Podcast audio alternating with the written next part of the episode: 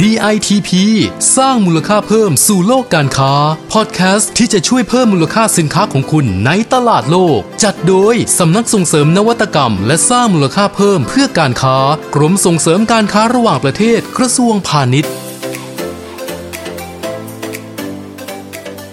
สวัสดีค่ะ พบกันเช่นเคยกับพอดแคสต์ CTP สร้างมูลค่าเพิ่มสู่โลกการค้า โดยสำนักส่งเสริมนวัตกรรมและสร้างมูลค่าเพิ่มเพื่อการค้า และดิฉันประภาบุรณสิริหัวหน้ากลุ่มงานแผนและส่งเสริมภาพลักษณ์ค่ะ EP นี้นะคะคุณผู้ฟังดิฉันก็ไม่ได้มาคนเดียวนะคะ เพราะว่าเราจะคุยกันในเรื่องของรางวัล PM Award ประเภท Best Halal นะคะ ซึ่งผู้ที่จะรู้ลึกรู้จริงนะคะ เกี่ยวกับรางวัลนี้จะเป็นใครไม่ได้เลยนะคะ นอกจากหนึ่งในคณะกรรมการตัดสินนั่นเองค่ะ ซึ่งวันนี้นะคะ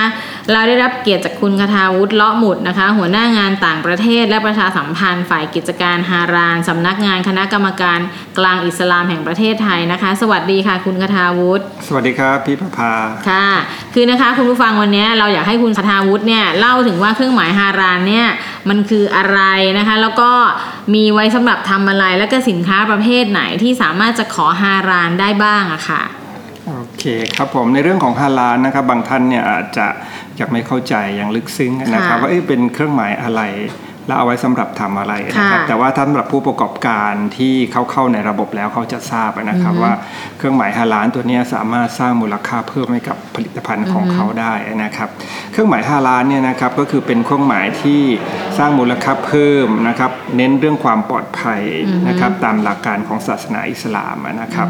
ทีนี้เนี่ยเอ่อเรื่องของฮาลาลเนี่ยเป็นเหมือนถ้าถ้าเราคิดในเรื่องของมาตรฐานเนี่ยมันก็เหมือนการไป top upนะครับตัวมาตรฐานอื่นๆ อย่างเช่น GMP ฮาสับที่คุณมีอยู่แล้วค่ะนะครับ คุณก็สามารถเอาเครื่องหมายฮาลาลหรือว่าระบบของฮาลาลเนี่ยไปท็อปอัพได้เลยนะครับ เวลาที่คณะกรรมการเข้าไปตรวจเนี่ยเขาก็จะตรวจเรื่องระบบ GMP ฮาสับพื้นฐานอยู่แล้วอะนะครับแต่จริงๆแล้วไม่ต้องกังวลนะครับฮาสับนั้นเป็นอาจจะเป็นเครื่องหมายที่ค่อนข้างที่จะสูงเกินไปค่ะนะฮะมาตรฐานที่สูงเกินไปจริง ๆ แล้วมีแค่ GMP มีแค่ออยก็ได้แล้วอะนะครับอ๋อค่ะเพราะว่าเราจะเน้นในเรื่องตรงนี้มากกว่านะครับ หลังจากนั้นเนี่ยนะครับก็ทางมีคณะกรรมการเนี่ยไปดูแล ทีนี้เนี่ยเมื่อกี้ที่พี่ถามว่าเออค่ะจะขอได้อย่างไรค่ะนะครับเครื่องหมายใช่รับรองฮาลาลจริงๆ แล้วเครื่องหมายรับรองฮาลาลเนี่ยสามารถขอได้ทุกที่นะครับอย่างเช่น เราจะมีสำนักงานคณะกรรมการอิสลามประจำจังหวัดเนี่ยทั้งหมด 40 จังหวัดทั่วประเทศนะก็คคืรัอบกระจายอยู่เกือบทุกจังหวัดถูกไหมใช่คะกับทุกจังหวัดก็คือจังหวัดนั้นนะถ้ามีมุสลิมเยอะๆเนี่ยจะมีอ๋อสำก็นักคืองาจังหวัดนที่มีชาวมุสลิมอาศัยอยู่เนี่ยจะมีแน่ๆใช่จะมีเยอะๆก็คือเราค่ะจะนับจังหวัดนั้นนะมีมัสยิดเกิน 3 แห่งอ๋อก็จะสามารถนับจากมัสยิดนะคะอ่าตั้งเป็นโอเคสำนักงานคณะกรรมการอิสลามประจำจังหวัดค่ะได้นะครับ ทีนี้เนี่ย อย่างเช่น บางจังหวัดอะมุสลิมน้อยก็ค่ะอาจจะไม่มีนะครับ อย่างเช่น สมุทรสาคร สมุทรสงครามอ่านฮะครปฐมจังหวัดอะไรพวกเนี้ยเล็กนะครับค่ะหรือว่าจังหวัดอย่างภาคอีสาน จังหวัดค่ะเลย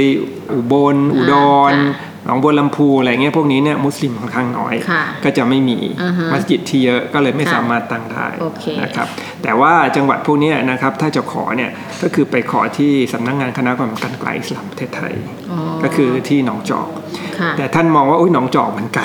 ทำยังไง จริจังงหๆวัดแล้วปัจใกจุล้บัๆนได้ไหมจังหวัดไม่ได้ใกล้ๆครับไม่ได้อ๋อก็คือมันโเคขึ้นอยู่กับเรื่องของระเบียบ แล้วก็ค่ะพระราชเพบัญราะญัฉะตินั้นที่นะคะกำหนคุณดผู้ฟังถ้าในจังหวัดของคุณไม่มีคุณต้องมาขอที่ส่วนกลางนะคะ ถูกต้องใช่ไหมใช่คะแต่ว่าไม่จำเป็นต้องเดินทางเข้ามาอ่าปัจจุบันนี้นะครับเราสามารถใช้โทรศัพท์ ส่งอีเมลอ่าในปัจจุบันนี้มีระบบออนไลน์ก็คืออาฮะสมัครผ่านระบบออนไลน์ค่ะได้ก็คือตัวเองไม่ต้องมา digital content เนี่ยช่วยเสริมสร้างได้แน่ๆเลยใช่ไหมคะการส่งเอกสารก็ส่งผ่านไลน์เอ้ยไม่ใช่ไลน์เขาเรียกว่าระบบแอปพลิเคชันอ่าฮะนะครับค่ะเดี๋ยวนี้เรามีการพัฒนาเรื่องแอปพลิเคชันที่ใช้ในการสมัครนะครับคุณก็สามารถโทรกริ้งหนึ่งมาที่สำนักงานคณะกรรมการกลางสประเทศไทย บอกว่าต้องการที่จะสมัคร ระบบนี้นะครับเดี๋ยวค่ะเจ้าหน้าที่ก็จะให้ความสะดวกอ่าอะคุณเข้าไปในเว็บนี้นะค่ะอ่าเข้าไปกรอกในระบบดิจิตอลเอกสารก็จะเข้ามาค่ะเพราะฉะนั้นก็อาจจะดูสำนักงานคณะกรรมการกลางอิสลามแห่งประเทศไทยได้ในทางเว็บไซต์นะคะ ทีนี้อยากเรียนใช่ถามว่าประเภทสินค้าที่สามารถสมัครเข้าขอรับเครื่องหมายฮาลาลเนี่ยได้ประเภทไหนบ้างอะคะเออเดี๋ยวนี้นะครับก็เปิดกว้างเกือบทุกอย่างแล้วนะครับ ไม่ว่าจะเป็นอาหารสินค้าอุปโภคบริโภคนะครับ แล้วก็พวกสินค้าที่ใช้ในครัวเรือนก็สามารถทำได้นะครับ อย่างเช่น บางทีบางคนเนี่ยมาขอเรื่องของพะนวมก็มีนะอ่าอ่าค่ะพะนวม เพราะว่าเขาต้องการที่จะส่งไปกลุ่มอ่าพวกตะวันออกกลาง อย่างเช่นอิหร่านเนี่ยเขาค่อนข้างเคร่งบางทีเอ๊ะผ้านวมทำมาจากผ้าอะไรมีขนสัตว์อ๋อผสมอยู่ไหมค่ะสะอาดไหมนะครับอ๋อเพราะฉะนั้นเนี่ย จริงๆ แล้วก็คือทุกประเภทสินค้าสามารถขอฮารานได้ ถูกต้องใช่ใช่ไหมคะ เกือบทุกอย่างอะนะครับทุกอย่างแต่มีบางตัวอาจจะมีข้อแม้ เดี๋ยวไว้คุยกันนะครับ โอลองมาคดูกันอีกที คือพูดได้ว่าเกือบทุกตัวเอย่างนี้เกือบทุกตัวสมัครเข้ามาก่อน ถ้าสนใจอยากรับเครื่องหมายฮาใช่รานแล้วเดี๋ยวคณะกรรมการจะพิจารณาและให้คำแนะนำตรวจสอบอีกครั้งหนึ่งถูกไหมคะว่า ใช่เข้าประเภทไหนหรืออยู่ในข้อจำกัดใด ๆ ที่รับได้หรือรับไม่ได้ใช่ ถูกต้องใช่ไหมคะ อย่างเช่นอย่างบรรจุภัณฑ์อย่างเงี้ยค่ะบางทีอะ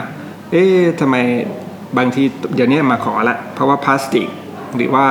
ตัวซีนต่างๆเนี่ยค่ะมันไม่สัมผัสกับอาหารอ๋ออาตอนนี้ก็เริ่มมาขอ ก็หรืคือเดิมเนี่ยขอเป็นตัวอาหาร แต่ตอนนี้ใช่ต้องเอาพลาสติกที่ซีลหรือทุ่งที่ปกปิดอาหารใช่มาขอด้วยเพราะถือว่าโดนการสัมผัสกันถูกต้องใช่ไหมคะแม้แต่เครื่องกรองน้ำอ่าก็มีตอนนี้ก็มาขอ เพราะว่าเครื่องกรองน้ำก็คือการกรองค่ะในส่วนที่เป็นตัวกรอง มันอาจจะค่ะทำมาจากกระดูกสัตว์อ๋อเป็น พวกเอ่อพวกคาร์บอนอะไรอ่าต่างฮะๆพวกนี้อ่าฮะอาจจะมาจากกระดูกสัตว์เราก็จะไปดูตรงนั้นว่าเออเป็นกระดูกสัตว์ที่ถูกต้องไหมอะไรอย่างเงี้ยนะครับหรือแม้แต่อาหารสัตว์ตอนนี้ก็เป็นเทรนด์ใหม่ที่กำลังมาเหมือนกันนะครับอืมคืออาหารสัตว์ก็ด้วยนะคะโอ้ใช่แม้แต่อันนี้อย่างนี้นะเสริมเสริมนิดนึงนะครับค่ะอย่างอาหารได้สัตว์เนี่ยตอนนี้มีคนมาขอว่าจะส่งอาหารสุนัข ไปที่ UAE อือฮึ UAE บังคับ หรือว่าต้องการให้ขอรับรองฮาลาลอะอาหารสุนัขทำไมต้องมีเขาบอกว่าอะสุนัขเนี่ยก็คือตำรวจที่ UAE เขาเลี้ยงอือฮึมือคนเลี้ยงเนี่ยไปสัมผัสกับอาหาร ถ้าอาหารนั้นไม่สะอาดไม่ถูกต้องเขาก็จะเปื้อน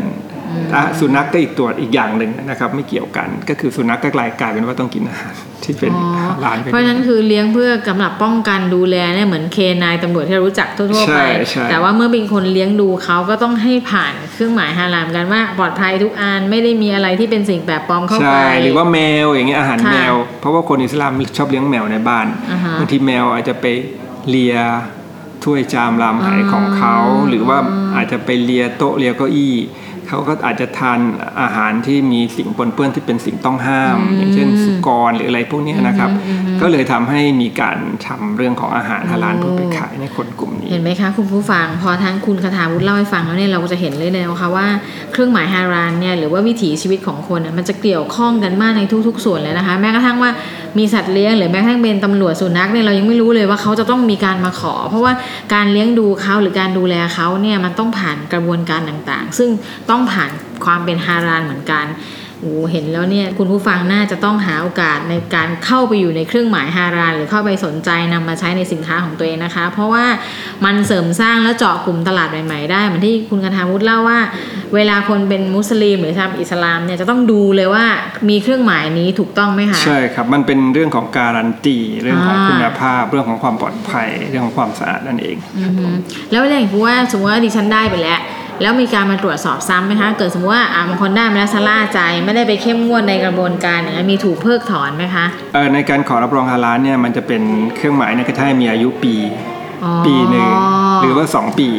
ก็คือในเคสของ 2 ปีนี่คือผู้ประกอบการผู้นั้นเนี่ยต้องขอมาระยะเวลาหนึ่งแล้วก็คือ 3 ปีต่อเนื่องค่ะเป็นเด็กดีไม่เคยค้างค่าชำระอ่าอ่าไม่เคยทำผิดอะไรต่างๆ เขาก็จะค่ะอนุโลมให้ใช้ถึง 2 ปี แต่ถ้าเป็นเอ่อผู้เข้าใหม่เนี่ยเขาจะให้ปีหนึ่งแล้วก็จะมีการมาตรวจซ้ำทุก ๆ ปีอ่าเพราะฉะนั้นนะคะคุณผู้ฟังทั้งที่คนที่เป็นเขาเรียกอะไรสมาชิกอยากจะบริโภคสินค้าฮารานเนี่ยเป็นชาวมุสลิมเนี่ยก็สามารถสบายใจได้ว่าเครื่องหมายฮารานเนี้ย มีความเข้มงวดในการดูแลและการให้นะคะ ได้ไปแล้วก็อย่าชะล่าใจต้องเขามีการตรวจสอบทุกๆปี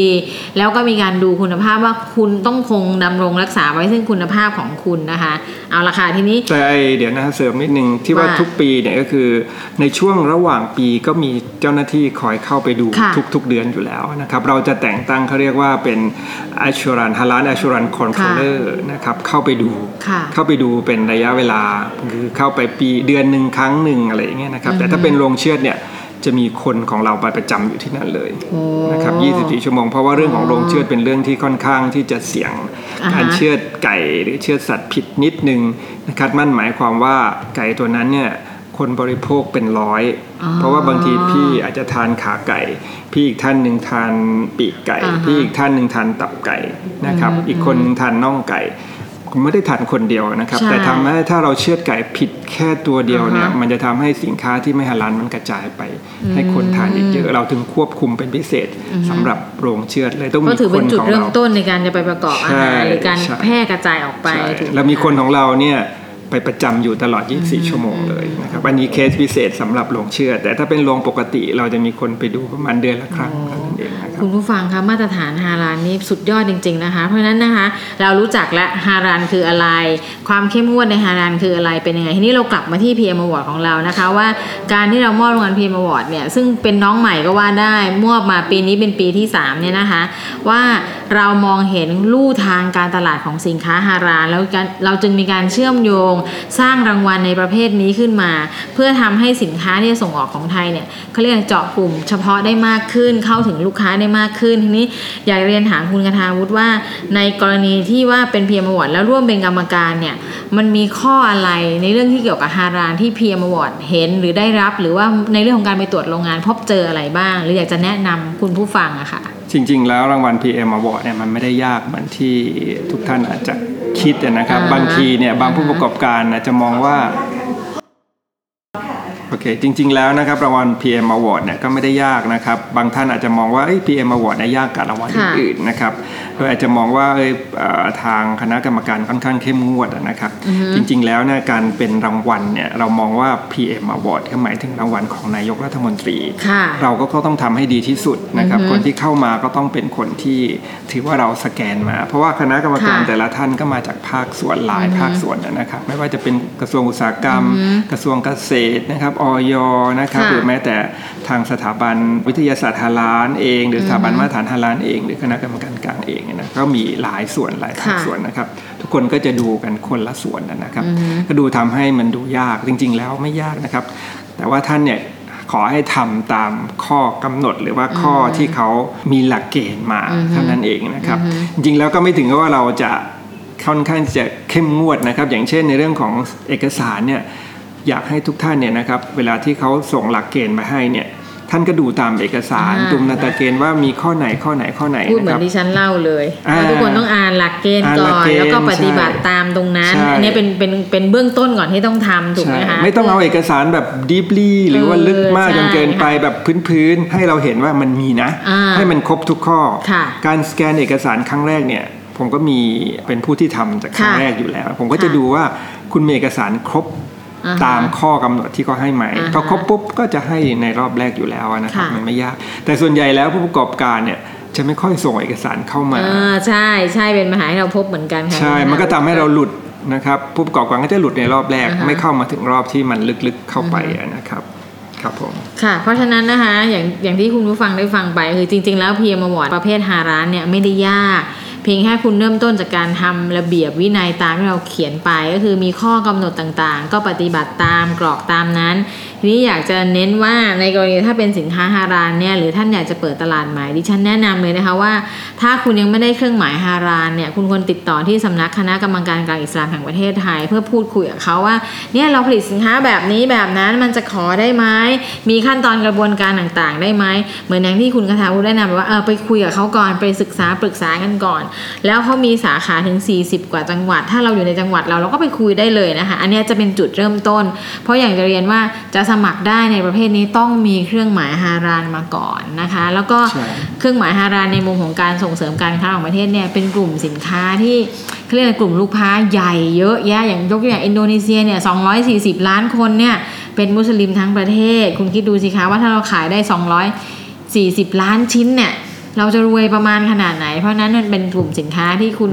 ต้องให้ความสนใจนะดิฉันเน้นมากเลย ได้ไปหลายสาขาและให้สนใจสาขานี้บ้าง สาขาเนี้ยเป็นสาขาที่น่าสนใจและอยากจะเรียนว่า มันมีรายเล็กเราก็ให้ เพราะอันนี้เขาแบ่งเป็นกลุ่มนะคะ มีไมโครมีขนาดเล็กขนาดกลางรวมทั้งขนาดใหญ่ด้วยนี่อยากให้คุณคณาวุฒิลองเล่ามาปีที่ผ่านมาเนี่ย ไปตรวจแล้วประทับใจหรือว่าเห็นโรงงานของคนไหนที่อยากจะมาเล่าเป็นตัวอย่างให้ฟังว่าเออเขามีวิธีการหรือมีอะไรที่น่าสนใจไงยค่ะโอเคก่อนที่เมื่อกี้ที่พี่พูดถึงเรื่องการขอเครื่องหมายนะครับ ผมค่ะเน้นเลยนะครับว่าเวลาที่จะติดต่อการใช้เครื่องหมายรับรองฮาลาลหรือขอค่ะเนี่ยอย่าไปผ่านในหน้าอ่าหรือว่าอะไรนะคุณติดต่อไปที่สำนักงานโดโดยยตตรรงงเลเลยยนะครับค่าใช้จ่ายเนี่ยมันก็ไม่ได้แต่เยอะ ถ้าคุณไปผ่านในหน้าให้คนมีคนทำให้อะไรอย่างเงี้ยนะครับอืมสุดท้ายคุณอยากจะเสียสามสี่หมื่นโอ้ หรือว่าห้าหมื่นอะไรเงี้ยเขาคิดจากคุณแล้วนะครับเพียงแต่ว่าคุณเอาตัวเนี้ยนะครับมาจ่ายเป็นค่าธรรมเนียมมันก็จะลดลงไปตั้งเยอะนะครับค่ะอันี้นะครับก็จะเล่าให้ฟังว่ายังไงเวลาจะขอเนี่ยยังไงดิวกับเจ้าหน้าที่โดยตรงค่ะนะครับ ดีที่สุดโอเคไม่ต้องคิดถึงนายหน้า อันนี้เราไม่ได้ขายประกันนะคะโดยตรงโดยตรง ใช่แล้วอีกเรื่องหนึ่งนะครับเมื่อกี้ที่พี่ถามว่ามีโรงงานไหนที่ว่าไปตรวจแล้วประทับใจอ่าใช่นะครับ บางทีการพูดไปอาจจะเป็นเหมือนไปเอาประเภทไม่ต้องออกชื่อเขาก็ได้อ่าออประเภทนะครับเป็นสินค้าที่เป็นอาหารเช้าอ่านนะครับเป็นอาหารเช้าอาหารเช้านนะครับ ที่คนที่เป็นผู้ผู้ประกอบการเนี่ยเจ้าของเนี่ยค่อนข้างจะเป็น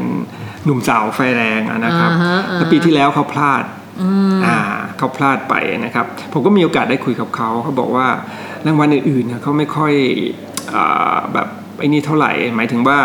หมื่นด่วนไม่ยากมากอะนะครับอ่าฮะแต่ทำไมอ่าฮะของฮาร้านเนี่ยค่อนข้างยากอ่าฮะนี่คือสิ่งที่เขาได้ความรู้สึกใช่ของเขาเขาบอกว่าอือฮึปีเนี้ยเขาได้เนี่ยเขารู้สึกดีใจแล้วก็ภาคภูมิใจมากนะครับ เพราะว่าปีที่แล้วเขาตกอ๋อแสดงว่าเข้าสมัครเป็นครั้งที่สองครั้งที่สองทีนี้เขาอ่าฮะตกเนี่ยตกในเรื่องอะไรนะครับก็คือว่าคือคณะกรรมการเนี่ย ก็ประกอบด้วยหลายส่วนนะครับค่ะทุกคนก็จะมีคำถามแต่ละอือฮึคำถามอือฮึแต่ว่าฮาลานเนี่ยอาจจะมีคำถามที่เยอะนะครับใช่ใช่เพราะว่าการที่จะทำฮาลานเนี่ยคนทั้งโรงงานจะต้องรู้เรื่องของระบบนี้อ๋อไม่ใช่ว่าผู้บริหารรู้อยู่คนเดียวว่าค่ะฮาลานเป็นแบบนี้นะแบบนี้นะอ่าฮะนะครับผู้เจ้าหน้าที่ก็ต้องรู้เพราะว่ากรรมการเวลาเขาเดินเข้าไปในลายการผลิตเนี่ยเขาจะถามหมดอ่าอืมนี่คุณดูกลุ่มนี้ใช่ไหมดูลายผลิตนี้ใช่ไหมคุณรู้เรื่องฮาลานไหมว่าเขาควบคุมอะไรอะไรอย่างเงี้ยอืมคุณจะต้องตอบได้อือฮึครับคราวที่แล้วเนี่ย เขาตอบไม่ได้ เขาบอกว่าเหมือนผู้จัดการเข้ามาใหม่ แต่พอคราวนี้ผู้จัดการอยู่ในระดับหนึ่งแล้วอยู่นานแล้วอือฮึเขาก็สามารถตอบได้แล้วก็ทำได้ดีด้วยอือฮึแล้วก็คราวที่แล้วนะมีคอมเมนต์หลายเรื่องเขาจำไว้หมดเลยค่ะแล้วเขาก็ทำอย่างเช่นมีการห้องละหมาดนะครับอือฮึมีในโซนอ่าในเรื่องของการติดป้ายนโยบายนะครับว่าเอ่อโรงงานนี้ทำฮาลาลเนี่ยก็ต้องประกาศให้พนักงานในโรงงานได้รับทราบว่าโรงงานนี้ทำฮาลาลก็ทำนโยบายนะครับ เรื่องของฮาลาลให้ชัดเจนนะครับหรือว่าทำเป็นจุดพวกจุด HCP ก็คือจุด control ในเรื่องของฮาลาลมีอะไรบ้างมีอะไรบ้างแล้วก็ทุกคนที่อยู่ในจุดนั้นก็ต้องตอบได้ อย่างเงี้ยไม่มีปัญหาก็ผ่านแล้วครับอ๋อใช่ไหมก็คะง่ายๆนะครับคุณผู้ฟัง เพราะฉะนั้นนะคะ การจะได้เครื่องหมายฮารานเนี่ยจะต้องเริ่มต้นจากคนในโรงงานของตัวเองก่อนในสถานประกอบการต้องรู้จักว่าฮารานคืออะไร มีวิธีการปฏิบัติอะไร คนงานทุกคนหรือผู้เข้าร่วมในบริษัทนั้นจะต้องตอบได้รู้จักว่ามันคืออะไร เพราะว่าอันนี้มันถือว่าเป็นเรื่องการร่วมมือกันปฏิบัติให้มันครบถ้วนให้มันถูกต้องตามสิ่งที่ได้รับมาคือเครื่องหมายฮารานนั้นนะคะ ในขณะเดียวกันผู้บริหารรู้คนงานก็รู้ เพราะฉะนั้นเนี่ยต้องปรับแก้ไขให้นี่คือความประทับใจว่าเมื่อคนเราได้รับการแนะนำแล้วเขามาปฏิบัติต่อไปหรือแก้ไขเขาก็สามารถพิชิตรางวัลได้เหมือนที่ใช่คุณคทาวุฒิเล่าให้แล้วฟัก็ทำได้ดีด้วยนะ ปีนี้อ่าก็ทำได้เห็นไหมเยี่ยมมากแล้วก็ทุกคนให้คะแนนเกือบเต็มอ่าเห็นไหมใช่คะใช่ เพราะว่าคุณผู้ฟังคะเวลาไปฮารานเนี่ยคำถามแรกเลยดิฉันร่วมคณะไปมีห้องละหมาดไหมคะที่โรงงาน ทุกคนจะต้องถามกรรมการถามเพราะฉะนั้นอันดับแรกคุณต้องมีอันนี้ด้วย เพื่อจะต้องตอบว่าในส่วนนี้เป็นยังไงแล้วเขาจะดูสัดส่วนของคนงานที่เป็นมุสลิมกับคนงานที่เป็นธรรมดา ธรรมดาด้วยที่ศาสนาอื่นอะนะคะนี่ครับที่คือที่จำได้เนาะทีนี้เอาละสุดท้ายแล้วอยากให้คุณคทาวุฒิลงฝากให้คำแนะนำกับผู้ที่พลาดรางวัลปีนี้ไป หรือว่าท่านที่อยากสนใจจะขอรับรางวัลในปีหน้า จะต้องปรับปรุงตัวเองหรือว่าเชิญชวนให้เขาเอ๊ะต้องทำยังไงนะถึงจะพิชิตรางวัลฮารานนี้ได้ค่ะคือจริงๆ อย่างที่เรียนให้ทราบนะครับรางวัลนี้มันไม่ได้ยากไม่ได้ยากเหมือนจนเกินไปนะครับ ท่านสามารถทำได้นี่เอ่อท่านที่พลาดรางวัลท่านในสามารถทำได้นะปีฟังไว้ที่ผ่านมานะครับ สิ่งที่ท่านกรรมการคอมเมนต์ไป ท่านก็ไปแก้ตามตรงนั้นนะนะครับ ปีหน้ารับรองว่าไม่มีไม่มีปัญหานะครับไม่มีปัญหาอยู่แล้วนะครับ เพราะว่าเพราะว่ากรรมการเนี่ยก็จะถามแต่ละจุดบางทีบางโรงเนี่ยบางทีการพรีเซนต์ไม่ดีเลยนะครับพอถามตอบไม่ได้ หรือว่าตอบอยู่ได้คนเดียวพอไปถามคนอื่นตอบไม่ได้ อย่างนี้ก็ตกแล้วนะครับค่ะอันนี้การเตรียมตัวหรือว่าบางทีคนอาจจะมองว่าเอ้ยรางวัลฮาลานเบสฮาลานเนี่ยเป็นรางวัลเล็กๆ คงจะดูเหมือนแบบธรรมดาธรรมดาแต่จริงๆไม่ธรรมดานะครับ ก็คือแต่ละท่านเนี่ยคณะกรรมการแต่ละท่านก็เชี่ยวชาญพอสมควรนะครับ ก็จะถามกันคนละจุดนะครับ เรื่องของฮาลานก็ถามเรื่องของฮาลาน บางท่านเนี่ยอยู่ในระบบของอุตสาหกรรม ก็จะถามเรื่องระบบเรื่องการค่ะทรีตเรื่องของการทรีตเมนต์ของน้ำเป็นยังไงท่อน้ำไปถึงไหนการสิ่งแวดล้อมเป็นยังไงนะครับก็จะถามถึงตรงนี้ด้วยนะครับ ก็หลาย ๆ ส่วนก็จะประกอบกันนะครับแล้วแล้วคนใหม่ ๆ นี่จะต้องทำยังไงคะ ถ้าเกิดยังไม่เคยเลยยังไม่เคยสมัครเลยเนี่ยถ้าอยากได้ฮารานต้องทำยังไงดีคะคือในระบบของฮาลานเนี่ยหนึ่งท่านจะต้องได้เครื่องหมายรับรองอ่าฮาลานก่อนค่ะอันดับต้นเลยนะครับ อาจจะเป็นปี 2 ปีนะครับค่ะแต่ว่าในเรื่องของเบสฮาลานเนี่ยก็คือหน่วยงานที่ดูแลหรือว่าให้รางวัลนี้หรือก็เป็นคนดำเนินการในเรื่องนี้ก็คือกรม